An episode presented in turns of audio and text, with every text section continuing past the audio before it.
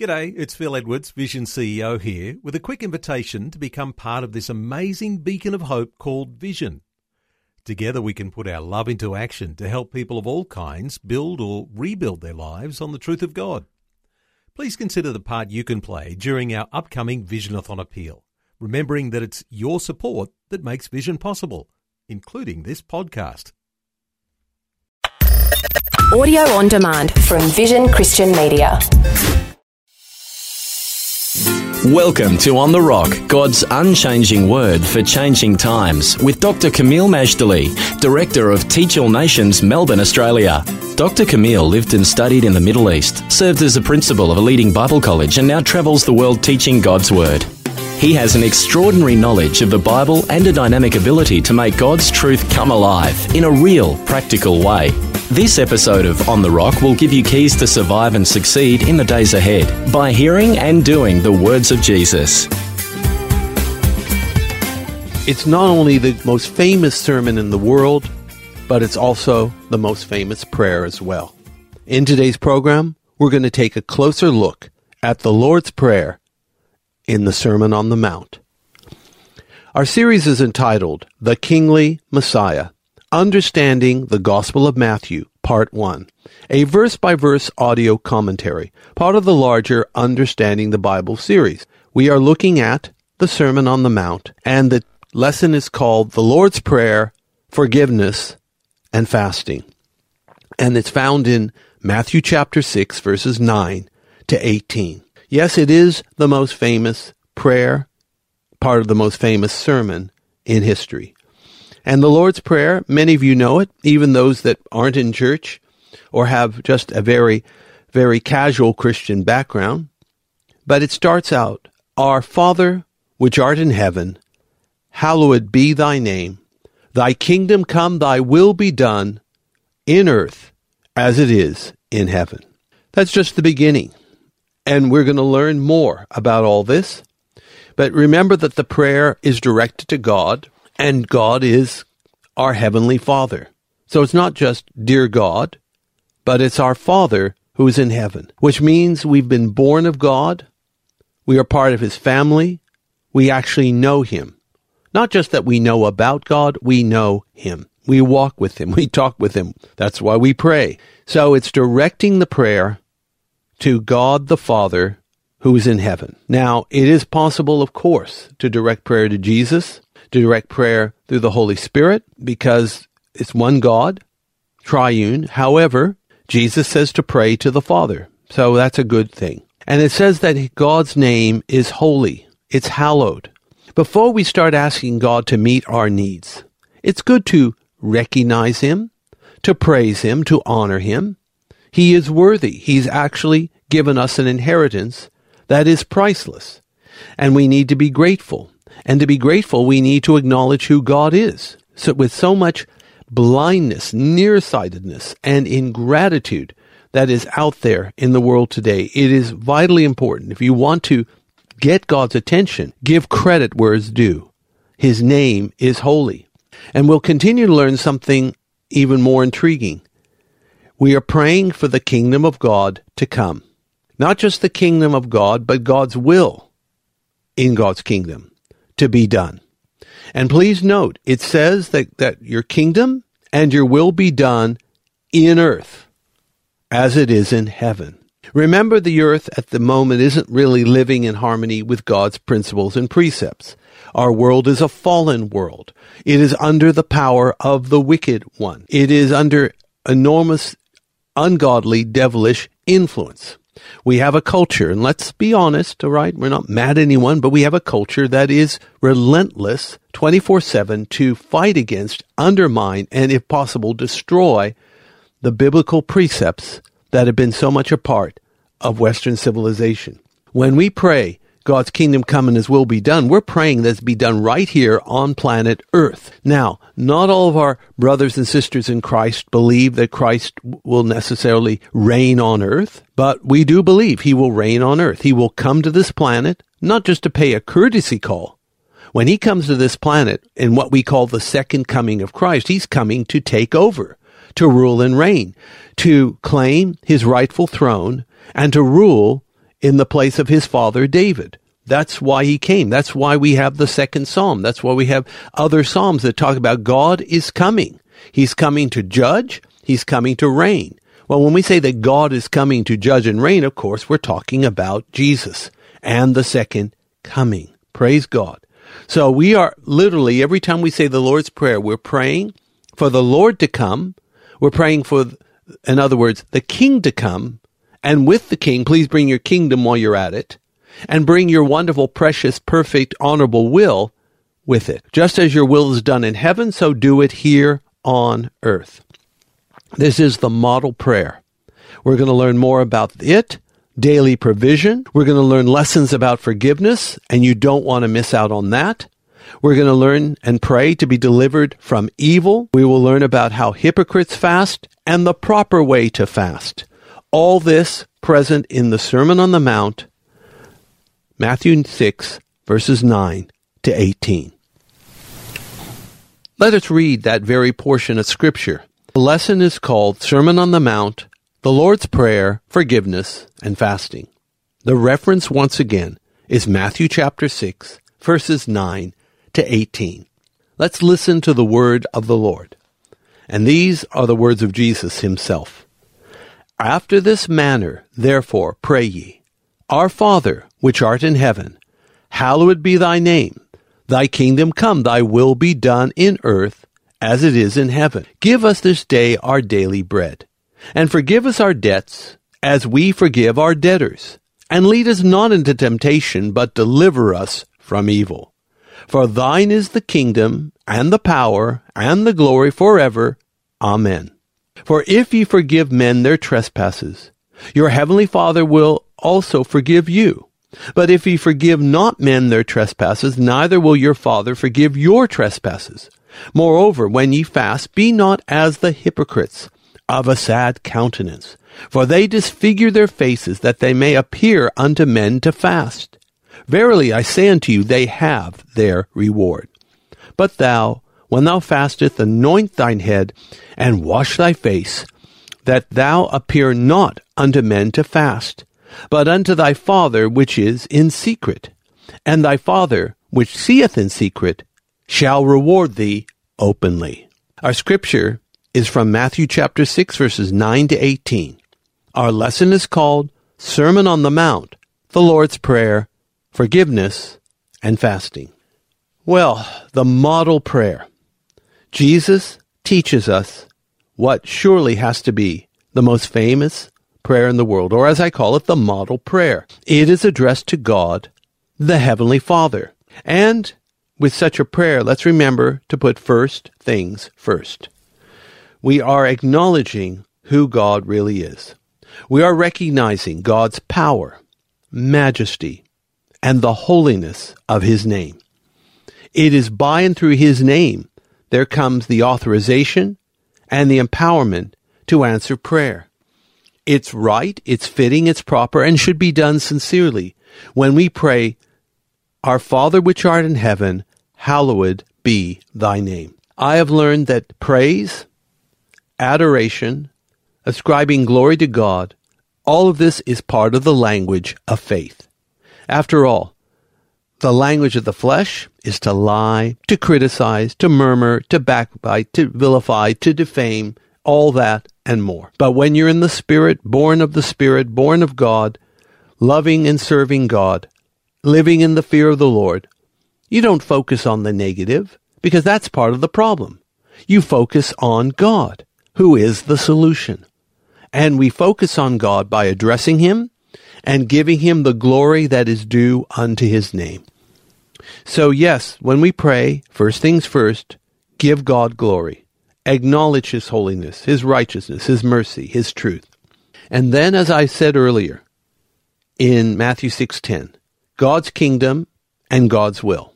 We need to focus on God's priorities, not our own. There will be a time that we can give God our supplication for our own needs and our intercession for the needs of others. But for now, let's remember that God already knows what we need and is more than willing to meet those needs. But there is a biblical protocol, and that is this to make God's priority our very own. We should be concerned with praising His name and desiring His kingdom. Remember that what is God's priority? What is God doing in the earth? God is building His kingdom. There is nothing else. God is building His kingdom and blessing all who participate with Him, who cooperate in this kingdom building vision. So the Lord's Prayer gives us a platform to declare our desire for God's kingdom and will to be done on earth or in earth as it is in heaven. Wonderful words. We can and should believe for the visible, tangible, and permanent installation of God's kingdom in earth, just as He has one in heaven. And what more? This is His will, and therefore it should be our will too. In Matthew 6:11 we also learn a very important practical lesson about what we call God's provision or better still daily provision because we have daily temporal physical needs like food, water, shelter and so on. And God is more than interested in meeting these temporal earthly needs as well as meeting our spiritual eternal needs. We ask for God's provision on a daily basis. Sure, we could ask that He gives us a lot now, that we would not have to ask Him tomorrow and the next day. But then, if we get out of the habit of regularly asking Him, it causes what I would call spiritual slothfulness. Power in prayer means continuously, daily looking to God to meet all needs in every area of life. If we get a big portion now, we will be spiritually lazy, complacent. We will then stop praying and then when we stop praying, we stop growing and we stop being strengthened. Prayer makes you strong. Now, here's something very fundamental if you want to have power in prayer. Matthew 6, verse 12. It's called forgiveness. We then ask God to forgive us our debts as we forgive our debtors. This is not necessarily talking about our finances, like our the money we owe it's probably more likely, and in fact, I believe it is the case, it's talking about our sins. Sin is a debt that has to be paid one way or the other. It's not written off. You can't declare bankruptcy from the debt of sin. If we pay that debt, we will be paying for all eternity in a horrible place called hell. That's how serious the issue is. If we allow Christ to pay the debt of sin on our behalf, guess what? we are forgiven and set free. That's what the gospel is about. And that, that's the glory of the gospel. That Jesus Christ takes our sky high debt of sin and pays for it in full. This is the wonderful free gift that Romans talks about. We don't have to earn this gift. In fact, we couldn't if we tried. Not even working a million years could we earn and pay for this debt but we can repent, believe, and receive by faith. That's how the wonderful gospel is applied to our debt of sin. For this reason, when people sin against us, we should forgive them too. Because when people sin against us, their debt to us is small. When we sin against God, our debt to God is overwhelming and large. So, how can we expect God to forgive us our big debts but we refuse to forgive people of their little debt or sin against us. That's why it says, Forgive us our debts as we forgive our debtors. I trust that will have more meaning to you. If and then God's going to warn us here. If we don't forgive others, God may not forgive us either. As it says in Mark 11, verse 26. So it says, and lead us not into temptation, but deliver us from evil. Matthew 6:13. The prayer continues about this issue of temptation. Now temptation can mean the seductions of sin, or temptation can mean violent assaults from the devil and demon powers. It can also mean that we will not succumb to the temptation that causes sin. We want to be delivered from evil. This phrase can also perhaps mean deliver us from the evil one, who is Satan. Now, in Psalm 91, verse 15, God promises that to those that honor and love Him and serve Him and trust in Him, He will be with us in trouble. He will deliver us and honor us. And then in verse 16 of Psalm 91, he says, And with long life will I satisfy you and show you my salvation. Now, there's some people who live to be in their 80s, some in their 90s, some pass the 100 mark. But all of this is a puff of breath compared to eternal life. God gives eternal life to those that are recipients of the gospel. And that is the power of an endless life, which is far outstrips being a centurion any day. So we continue. Deliver us from the evil one. There's more on forgiveness in Matthew 6, 14 and 15. If you forgive men their sins, God the Heavenly Father will also forgive you. But willfully withholding forgiveness from others can mean you, won't be forgiven either. The famous evangelist Corrie ten Boom, who wrote the best-selling book The Hiding Place, as well as Tramp for the Lord. Those that know her story know that she was with her family hiding Jewish people in Holland during the Second World War. They were discovered by the Nazis. The Jews that were in hiding did escape, but the ten Boom family, father and the two daughters, who were in their 50s, were sent to the concentration camp, in this case, Ravensbrück. And Corrie miraculously was released from that camp after ministering powerfully to the women there. She was released by a clerical error because women her age were sent to the gas chambers the very next week. After her trial in the camp, Corrie traveled the world as an evangelist, a faith evangelist. At one of her meetings, she met one of the guards from Ravensbrück. He extended his hand to shake hers. Now, initially, she could feel all the anger at this man who was part of her own suffering and that of her sister Betsie, who met an untimely death at Ravensbrück. But yet forgiveness and grace prevailed, and she extended her hand to shake that of the Nazi guard who had been part of her suffering at Ravensbrück. Forgiveness sets us free.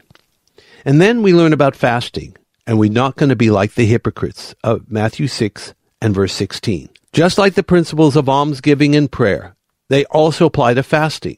So when, not if, you fast, because Jesus assumes his followers will fast, but he doesn't tell how long or what manner. Is it a water fast, a complete fast, a liquid fast, a partial fast? This is to be determined on an individual basis as led by the Holy Spirit. Now, when hypocrites fast, they do a song and dance with a long face, moaning, Woe is me, look at me, so people can see how holy they are by fasting. Well, they receive their reward for fasting here and now. But in verse 17 of Matthew 6, here's how you fast. When you fast, anoint your head, wash your face, look and act normal. Get on with life and remember that your fast is between you and God. Now, this does not mean that no one is to know about fasting or your particular fast. You have to tell at least some of your family and others for planning purposes. So let's not misinterpret what the Lord is saying. It is why you're fasting and who are you trying to please? Are you fasting for the right motives? Are you trying to please God or people? That really is the question.